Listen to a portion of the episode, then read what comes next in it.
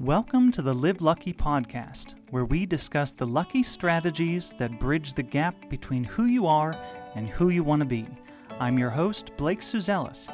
Get ready to face the worst of yourself, shift your perspectives, deepen your love, and broaden your wisdom to live and lead others in a lucky life.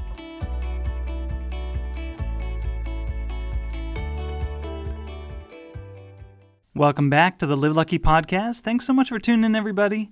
Um, we are here starting a new book for the year, and we're trying to answer this question. It's kind of the question, the driving question of the year What is possible?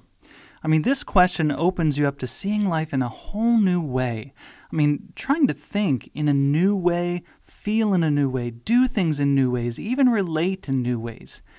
So, how's your journey going so far? You know, this question has forced me to look at some of the walls I've placed around me to help me feel quote unquote safe, accepted, and loved. Um, even though maybe it doesn't actually create the actual experience of those things. Uh, but at the same time, I'm continuing to learn and to grow.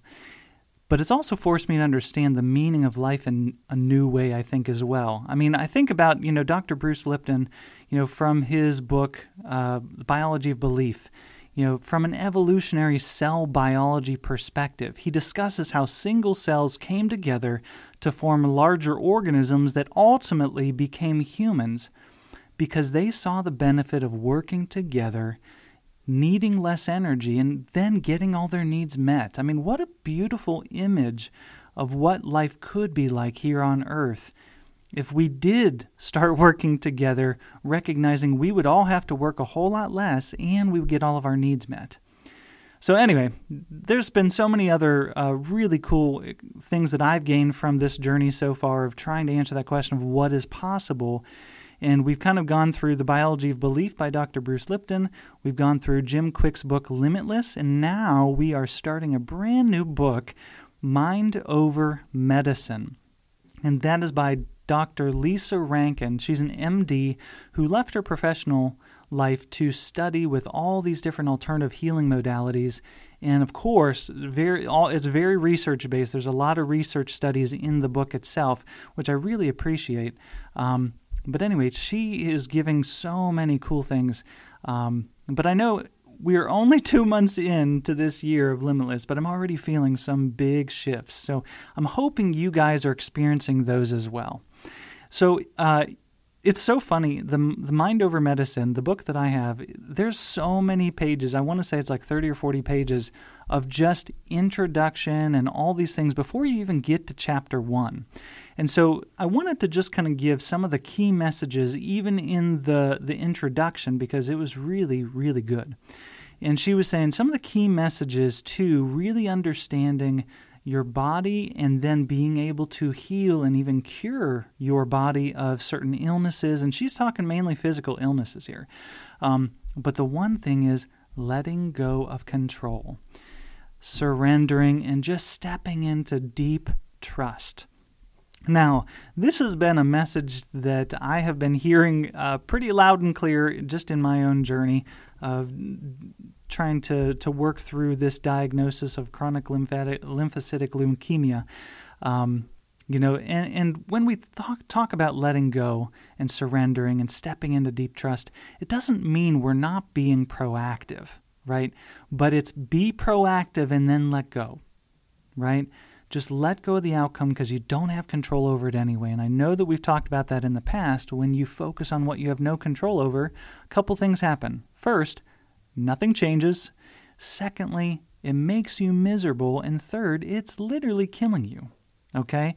And so be proactive, but then let it go. Don't focus on the on the outcome. And I'm speaking to myself even as I'm saying this. So if you, if you're hearing this message, I'm saying it to myself. I'm I'm sitting beside you in this. But you will either willingly or unwillingly enter a place of uncertainty. You know, where worldviews will unravel and uh, there was this moment in the book, she said, there's a space between stories. And I feel like in so many ways right now in my life, that's that uncertainty, I'm just sitting in that in some ways, my worldviews have unraveled, and I feel like I am sitting in the space between stories where it's just like, okay, I know who I was and what got me here. I feel like I'm in this middle of stepping into a whole new chapter, but I just, everything kind of feels really weird right now. But um, so, anyway, so just to validate what is she is saying, even in this first key point, I'm feeling it. I don't know if you guys are, but I am feeling it.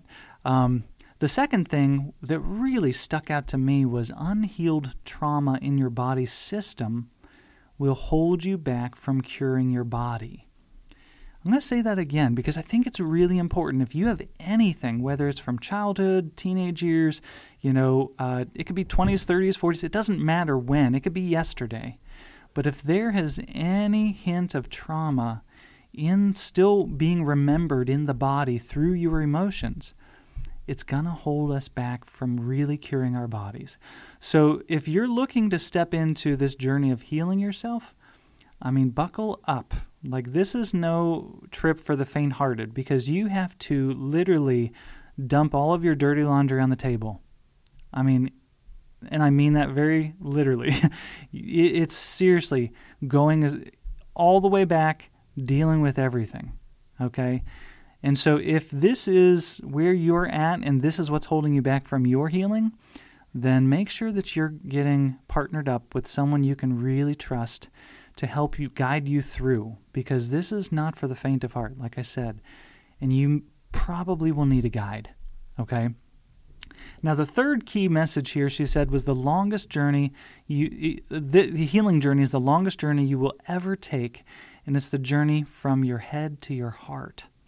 Now, I know even in the Live Lucky therapy program, we talk a lot about the head and the heart. You know, because it's like our head, we have all these beliefs and all these perspectives and things. And say, for example, you want to forgive somebody, right? It doesn't start with a feeling, okay? It starts with a choice. It starts in your head. You have to choose to love, to trust, to forgive before you can get it to your heart. Okay? And I love this quote by uh, Socrates you know, there's no illness of the body apart from the mind. You have to connect the head to the heart. Okay? And the emotion is the communication tool of the body. It makes us remember the trauma. So you've got to work with the emotions of the body, clear them out, and then installing a, a, new way of feeling and being and experiencing. And that connects to the head too. So Again, find somebody if you need help in guiding you through this, but it's a journey well worth walking. Um, and then the next point here was when it comes to the healing process, some crossover between the mystical and the physiological is at play, and that the common ground that connects the two seems to be the great and powerful minds as well as what you might call the spirit or the soul. Now, I know that's a long quote, but I just love how she is bringing in this idea of mind, body, spirit. It's not just one, it's not just the mind, it's not just the body, it's not just the spirit. It is the connection and intersection of all three of those. They are all connected. And so, if we're not bringing in all three of those aspects, you're not going to step into a deep healing. Um, and the last key message here in the intro was every healing journey starts with a leap of faith. Every healing journey starts with a leap of faith. There's so much fear, so much that could hold you back fear of disappointment, fear, just doubt, like that something might not change. You've got to jump through that fear in order to be able to land on the other side. And so that does, every journey starts with a leap of faith.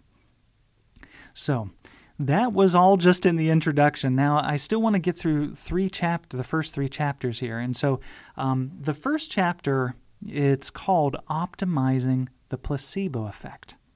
Now, um, we've talked about the placebo effect in the past, especially with Dr. Bruce Lipton's book, The Biology of Belief, and um, just how we can use the benefit of that to help us heal and to help us experience life in a very different way. Now, at the beginning of each chapter, she has a quote, and this one is by Dhammapada, and I want to just read this to you. So it says, What we are today comes from our thoughts of yesterday, and our present thoughts build our life of tomorrow. Our life is the creation of the mind. And so, this might be a message you hear in a lot of different uh, faiths and just even just uh, worldviews and practices because it's so true. But it still comes back to we need the mind, the body, and the spirit to be able to really fully step into healing. Okay? Now, the cool thing about optimizing the placebo effect is we have research to back this up. And so she shared a little bit about this in the this chapter, first chapter here, and it said, you know, 40% of headaches will improve, 50% of colitis, more than 50% of ulcer pain and pain in general, 40% of infertility, and even 71% of sham surgeries have all benefited from the placebo effect. That is amazing news, guys. I mean, some of this stuff, it's a 50 50 chance whether you actually take a pill or do something different and just optimize the placebo effect to benefit you. Okay?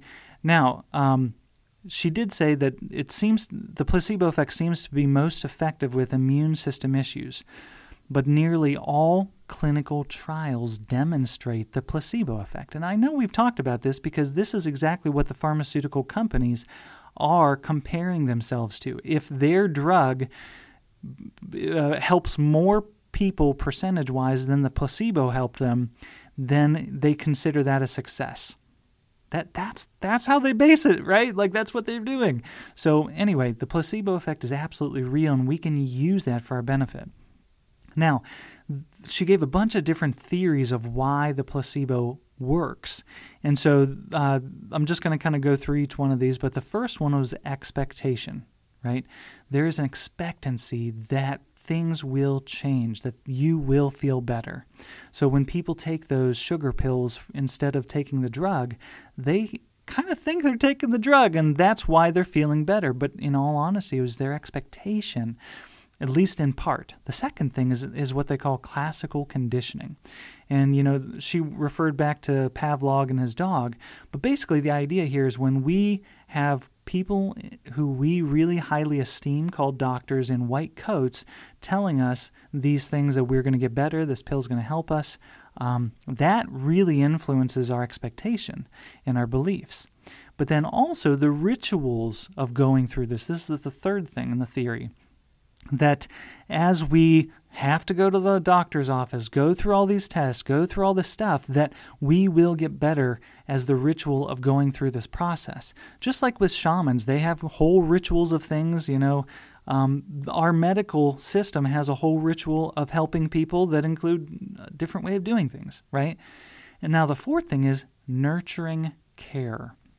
When we have a doctor or a provider who is really caring and nurturing to us, that really influences again our expectations. And we're actually going to come back to this one because she has a whole um, uh, chapter on this too. But that's a big part of things. And then the uh, one, two, three, for. The fifth thing was maybe someone took other treatments while they were in the study. So if I'm in the study for, you know, arthritis and I'm taking this this pill in the study, I might be also doing other things like changing my diet, increasing exercise, maybe I'm connecting more where I was isolating before. You know, so other things might actually be benefiting them and not just the whether it's the sugar pill or the or the actual drug that's being tested. And then lastly, the disease may just resolve on its own. That's that's a possibility of, of what happens too. So those are some of the parts of the theory. Um, but she also brought in this understanding of how psychological stress uh, really does um, create an environment of not healing. It's quite the opposite. We talked about how you know the sympathetic par- uh, nervous system creates this very protective fight flight or freeze response in the body. And when we're living that way we are not able to heal. The only way we can heal is if the sympathetic gets deactivated and the parasympathetic takes over and that is our rest digest heal growth. That's that part of the nervous system. Um, now, she also put in there that there's this project called the Spontaneous Remission Project that had over 3,500 studies and references. you know, proof that almost no disease is incurable. Okay? Someone needed to hear that today. I'm going to say that again. There is so much proof that almost no disease is incurable. And this is even what Dr. Bruce Lipton said. I think he said 2% of disease in general is directly due to genetic issues that, you know, we may not be able to change. But the 98% can be changed. And there's evidence, okay? So then, chapter two, it's called The Surefire Way to Make Yourself Sick and Prevent Disease Remission. And so, a big part of this in the beginning of the chapter is talking about the nocebo effect. And we've talked about this, but people have the power to think themselves sick. I mean, think about anxiety. We start thinking about the future, fearing it, and what do we do? We end up with a panic attack, and then that eventually creates, you know, cardiovascular issues and all these problems just because of the way we were thinking. Okay? That's just one example. But the brain and the perception it has is so powerful, but then the mind interprets it. And so that that was really I thought pretty profound too and just you know the brain is perception but the mind is interpretation. And so our perceptions are absolutely important, but we still have a choice of how to interpret it. Okay? Now, um, just like Dr. Bruce Lipton in his book, she talks about the subconscious mind, and that's where our core beliefs are. And 95% of what we do on a daily basis is based on the subconscious mind, only 5% on the conscious mind. And that's why toxic positivity doesn't work. I can just think positive and I'm going to heal. It doesn't work that way because that's the conscious mind. You've got to go deep. You've got to go into the core beliefs in the subconscious and change those. And I'm going to go further than that and say you've got to deal with the emotions in the body and even the spirit too. Like we said, mind, body, spirit. It's really important. And then the last quote she had in this chapter that I put in here somewhere in the intersection of hope, optimism, nurturing care, and full partnership with the empowered patient is a recipe for healing.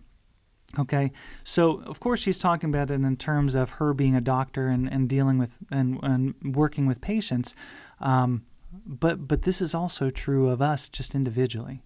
You know, we need to create this type of environment for ourselves. Okay? Now, chapter 3, um, it's called The Healing Factor That Can Make All the Difference. Now, again, we're talking about more in a medical setting, but she said the secret of the care of the patient is in caring for the patient. Okay? Um, because the research shows very clearly that the right person to support your healing journey is so crucial. And not only that, having someone that that right person is going to exude optimism, positive interactions, and you're going to trust them. Those are huge key pieces in creating the environment of healing for yourself. So I think that's important whether it's providers, you know, even the people that you surround yourself with, you know, um, having optimism, positive interactions, and then having a, a deep trust uh, even in those relationships around you. But of course, with your providers, the research, that's what she's talking about. But lastly, and this is the most powerful part of this chapter, you know, and I'm going to come back to this quote of the secret of the care of the patient is in caring for the patient. Because what she said is if you distill down all the research, basically you can look at the placebo is love. The placebo effect is love. Love is the cure. Okay, in so many levels. Right? We've talked about if you create a fear environment and the sympathetic nervous system is overactive all the time, you're going to end up with chronic illness. Now, if the parasympathetic, you are calm, you are experiencing love, you're experiencing love around you, there's an environment of love within and a love in love without, outside of you. That's where the placebo effect, you can really optimize your healing journey and step into curing, right? That is such an important part. Okay, so um, get a glimpse of it from others, but it is really about self love. Okay, it starts there because if your parasympathetic response is not engaged, you're not going to be able to heal. So even if everybody around you is healing or is loving on you and creating a loving environment, if you're not doing it within, you will continue to suffer. Love is the placebo effect. That was so profound to me. Um, just connecting it, it was like something almost intuitively I knew, but at the same time, like I didn't understand it. And now we even have, she's even providing the research to show that. So if you haven't checked out her book, Mind Over Medicine Scientific Proof That Can Heal Your, that you can heal yourself. Uh, Lisa Rankin. It's it's I'm I'm impressed so far. I'm only like I said three chapters in, and I've got some ways to go, but it is really good. Um, so We've talked about a lot of things today, guys. So, but what's the one thing you need to take away from this episode today?